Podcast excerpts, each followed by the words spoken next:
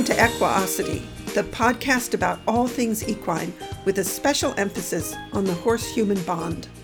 My name is Alexandra Kurland. I'm the author of Clicker Training for Your Horse and other books and DVDs on clicker training. And I'm joined by Dominique Day, one of the co founders of Cavalia. Dominique and I both love training. When the two of us get together, it's a non-stop conversation. And that's what we want to share in these podcasts. We want to share our love of training and horses and learning theory.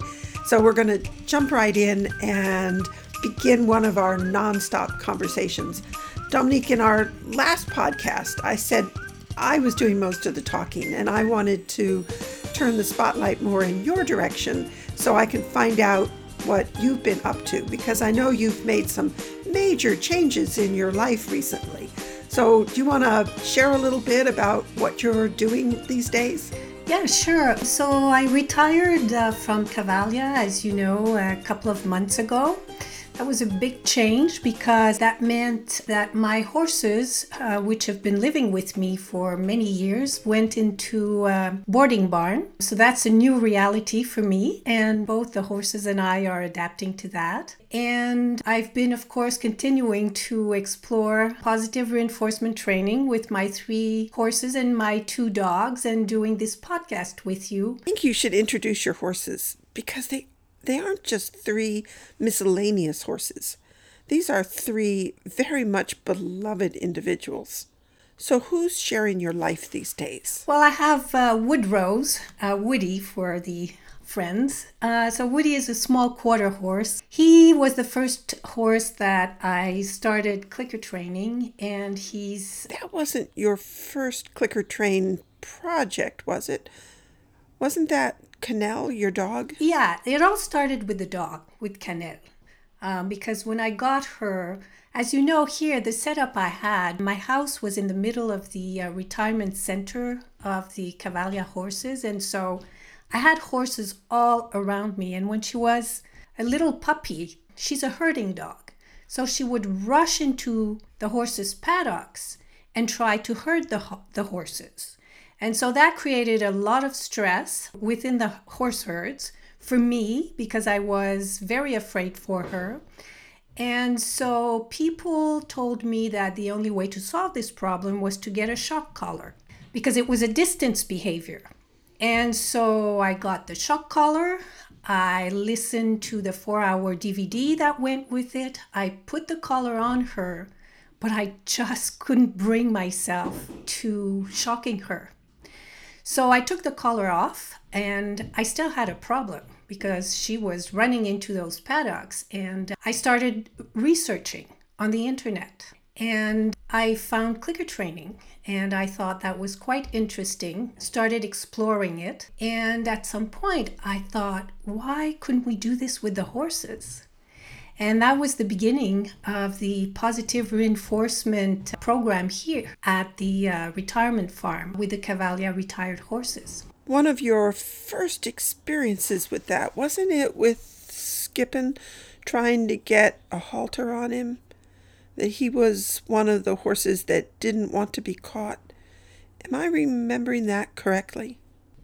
Well, he was one of the many that I started working with, but I would say Woody was probably the very first one that I started using it on. But then I had all these horses, you know, so I, I was able to explore with so many different personalities, breeds, and with also all the employees because once you start training many horses this way for consistency it makes sense that everyone who is handling them should use the same method. So we started teaching the employees here how to use the method so that all the horses would be handled the same way and this is where you came in to the picture because I needed an expert in this uh, new method. And so I contacted you in 2011 um, and asked you if you would come over and start this project with us and then hired one of your coaches, Marla Foreman, who was very helpful over the years in exploring this method with all these horses. And some of them were, you know, high energy stallions. Um, we had all kinds of breeds. We had about,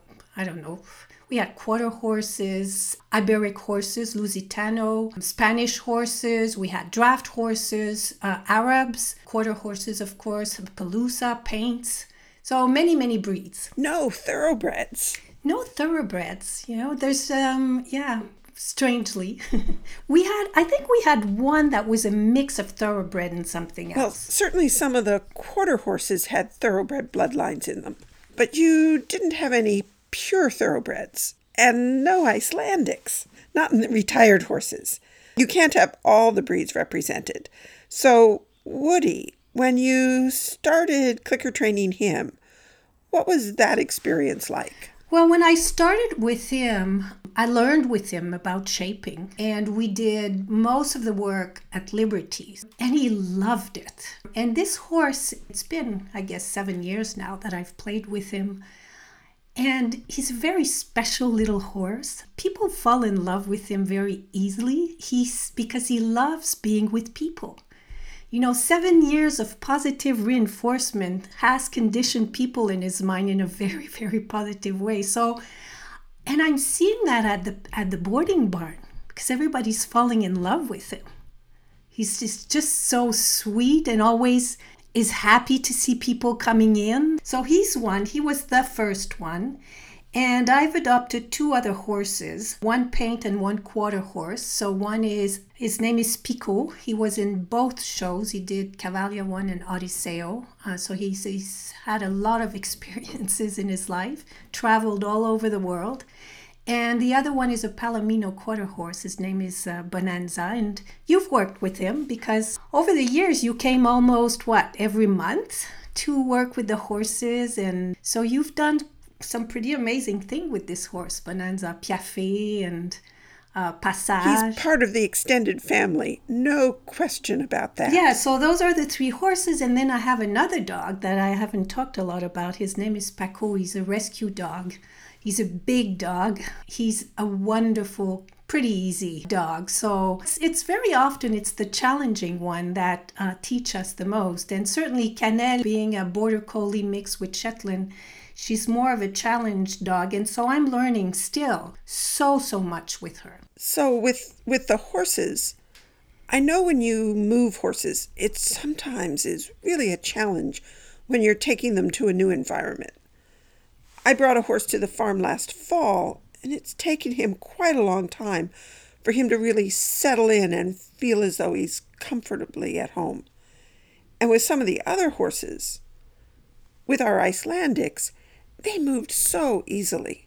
When we moved to the new barn, it was, oh, yes, here's the water, here's the hay, got it. We're all set. We're fine. We're settled in. And other horses, it can be months. My experience with these three has been that with Woody, it was really easy. First of all, he loaded like a champ, and I had practiced with him and when he arrived there, it was a pretty quick adaptation. Picot, who was an experienced traveler, did not load well, but he adapted pretty well once we arrived there. Bonanza, I would say, still uh, not perfectly 100% adapted yet. There are still things that he seems to be worried about.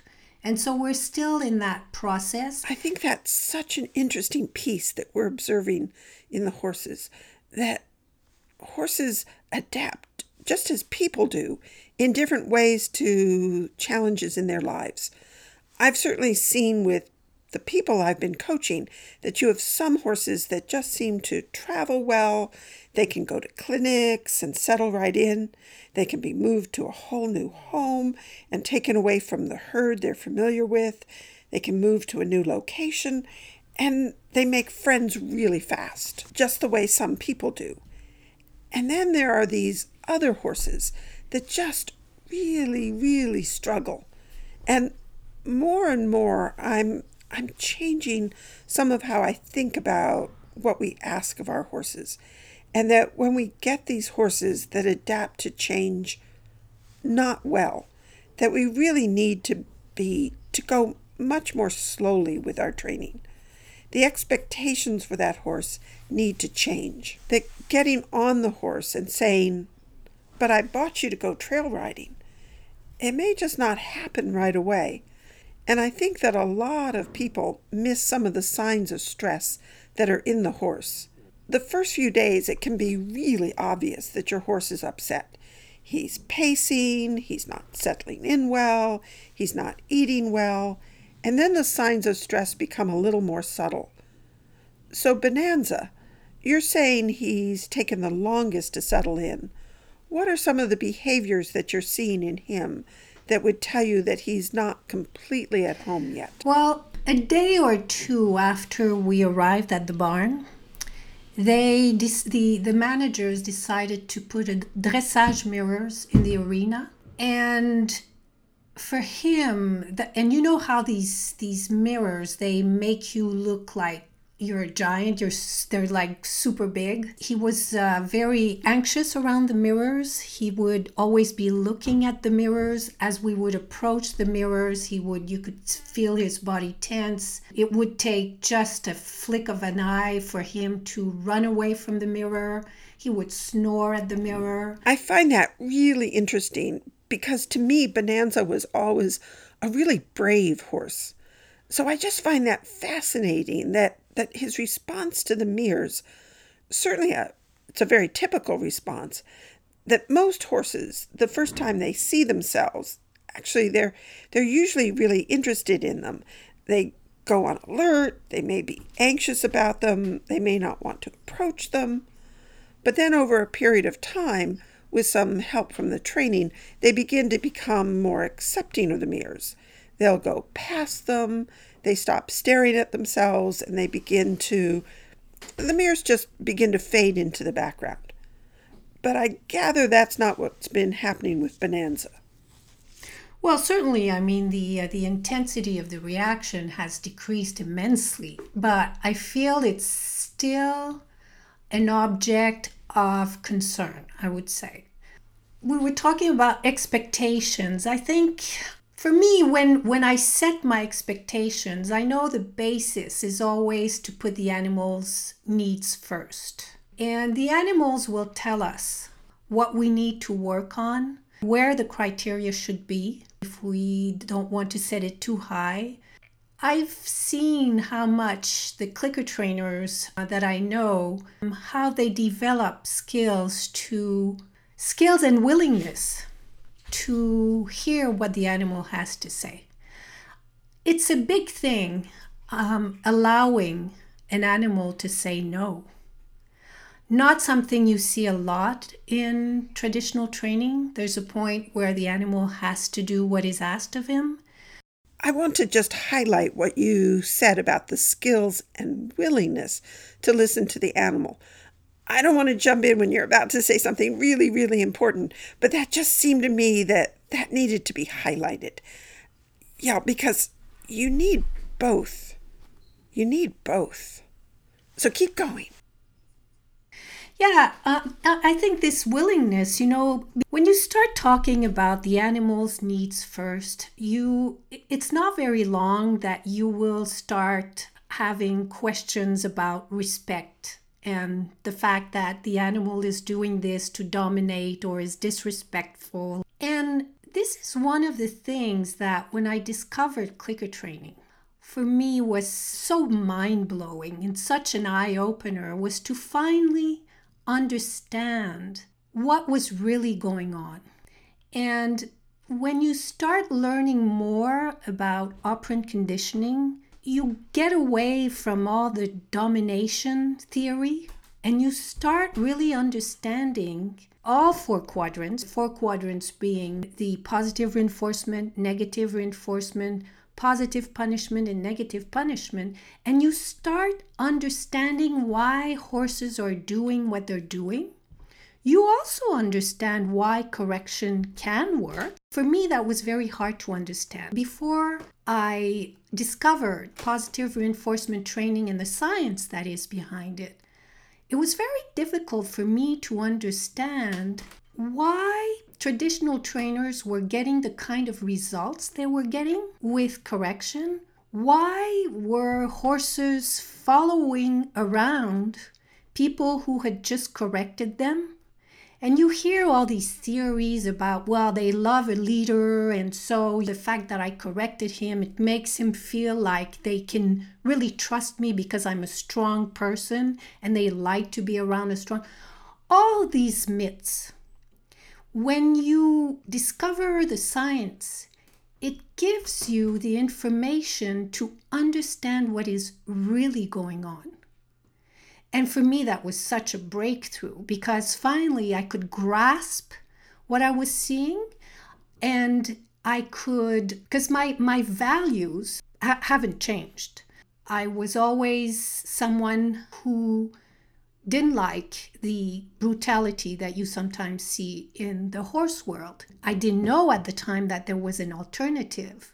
But when I discovered all the, the science behind this, not only could I understand that what was going on when correction was working, and I could discover all the fallouts and the effects, the long lasting secondary effects of punishment, because that's very key. You may get a behavior right away with punishment, but there this does not come along alone. There are some collateral effects uh, that go with it. So I could see now and under I could I could understand, for instance, the difference between a horse that is petted, uh, scratched, and the difference between a horse who is receiving a scratch and is enjoying it versus a horse who is receiving a scratch and the scratch is significant because it means to the horse that he will not be corrected.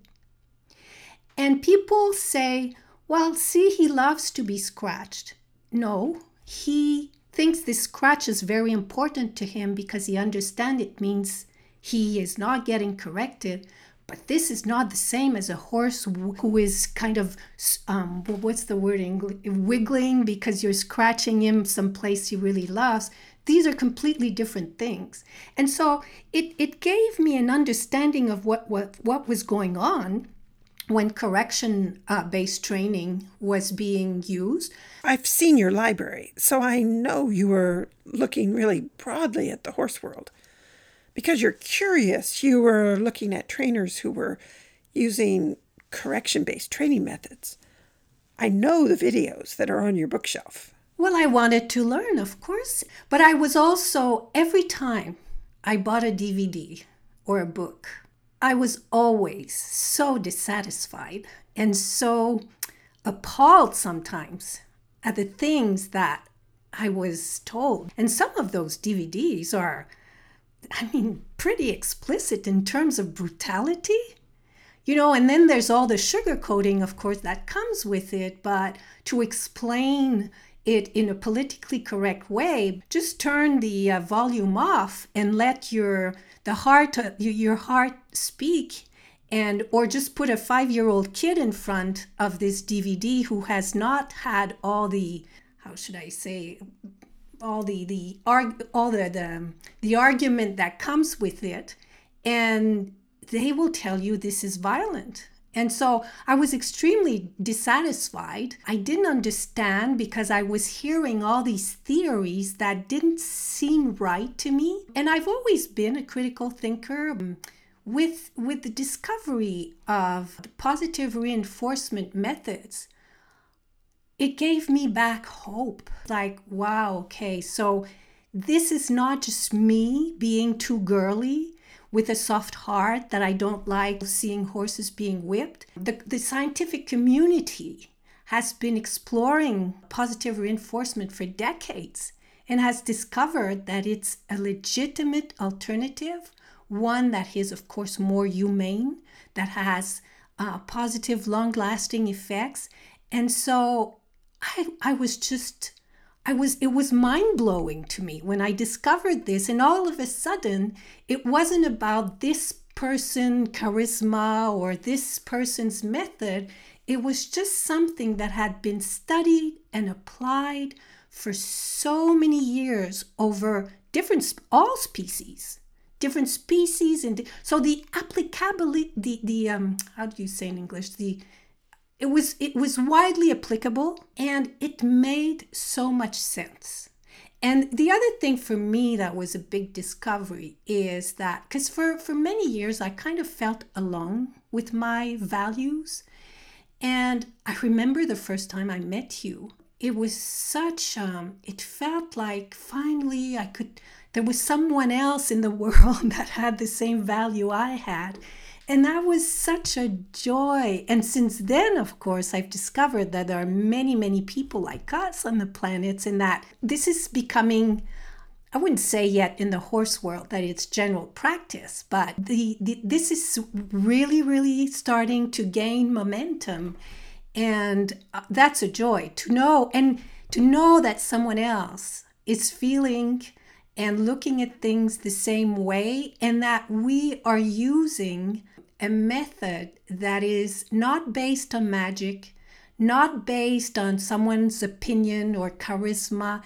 It's based on science. And of course, science doesn't have all the answers. And that's what I like too about science is that it's always kind of auto-correcting and, and it's always always evolving. But it is the best we've got. It feels like a real homecoming that you finally found something a way of interacting with your horses, your dogs, the people in your life that matches your belief system. We started this conversation talking about our horses coming to new homes. And here we've wound the conversation around to another kind of homecoming, which is finding a way of communicating with the horses, a way of training the horses, the positive reinforcement training that really does feel like you've finally come home. I'll tell you something else too that it gave me because I've been surrounded by professional trainers for the past 15 years. I mean, really top trainers. And we had some very interesting conversations, you know, because I would still defend my I would say intuition at the time it was. And since then, because I've learned a lot, I've had some fascinating conversation with traditional trainers. Some of them have really open mind and are curious. But one thing that it did give me was with this knowledge, you don't have to have spent 20 years or 40 years in an arena. You can be a pretty novice person and get some pretty amazing results because of the knowledge. So all of a sudden, you can start doing things that before only a very experienced trainer could have done. Because this is making behavior so clear. How do you get behavior? Why does behavior happen?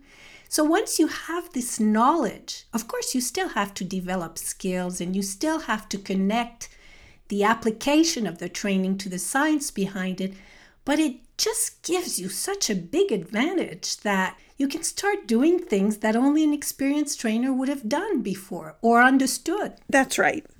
So, what I'd like to do, because we're just, as always, we're just getting warmed up, but I think we're at a good stopping point. So, I'd like to say, let's end here. And in our next podcast, I want to hear what you're currently doing with your horses, and in particular with Woody. And that will tie right in with where we are with this part of the conversation that you don't have to have a lifetime of experience to do some really cool things with your horses. So we'll draw this podcast to a close for now, and we'll pick up again in our next meeting. So for now, we'll just say goodbye. This is where we ended this podcast, but our conversation is far from over. Dominique, you had a lot more to say, so our next podcast will be part two of this discussion.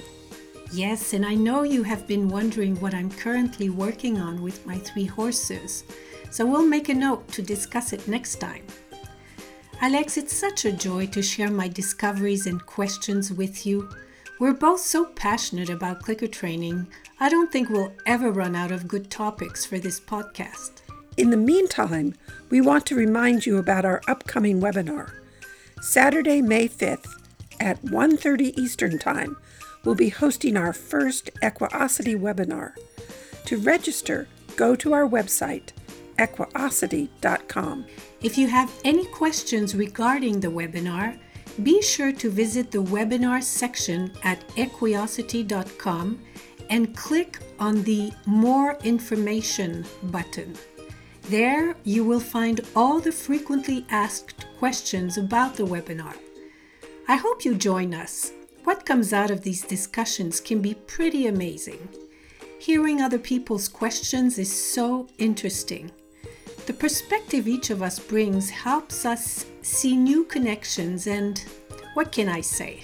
Alex is such an amazing teacher. Her answers always bring more depth and clarity to any topic. Our goal is to give you information that will help you move forward in your training. It is your time, your opportunity to ask whatever questions you may have. And since we want to be able to answer all of your questions, we will be limiting the number of participants. So make sure you secure your spot before we close registrations. We also invite you to read the bonus articles before the webinar, as these will be part of the discussion. You can find the articles in our members section. To become a member, simply fill in the member subscription form on the Equiosity website. Once you have sent your information, you will automatically get a password to access the members library. Whether you attend the webinar or not, these articles are a great addition to these podcasts. So until next time, enjoy reading and training. Bye.